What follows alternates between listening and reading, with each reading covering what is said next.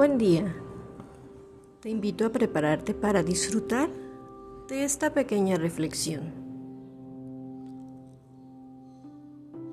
Busca un lugar cómodo. Cierra tus ojos si así lo deseas y prepárate para escuchar esta pequeña lectura. ¿Estás lista? ¿Estás listo? Aquí vamos. Había una vez un albañil que estaba muy insatisfecho. Un día, el albañil vio las posesiones de un comerciante rico y cómo entretenían a sus invitados. Ese comerciante tiene mucho poder, pensó el albañil, deseando poder ser igual que el comerciante rico. Y su deseo se cumplió. Ahora el albañil estaba disfrutando de su nuevo estatus.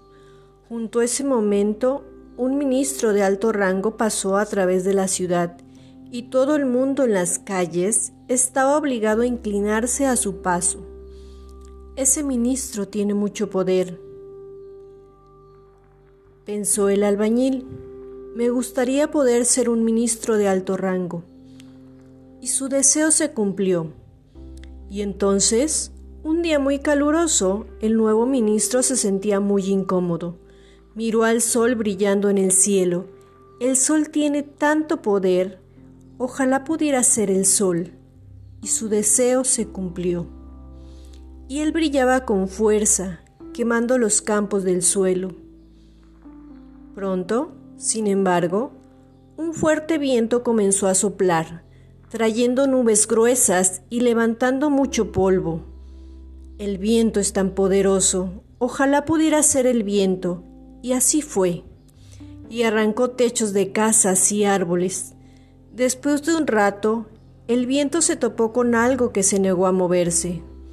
Fue un enorme pedazo de roca. Ay, esa roca es tan poderosa. Me gustaría ser esa roca. Y así fue y se convirtió en una roca más sólida y más fuerte que cualquier otra cosa en la tierra.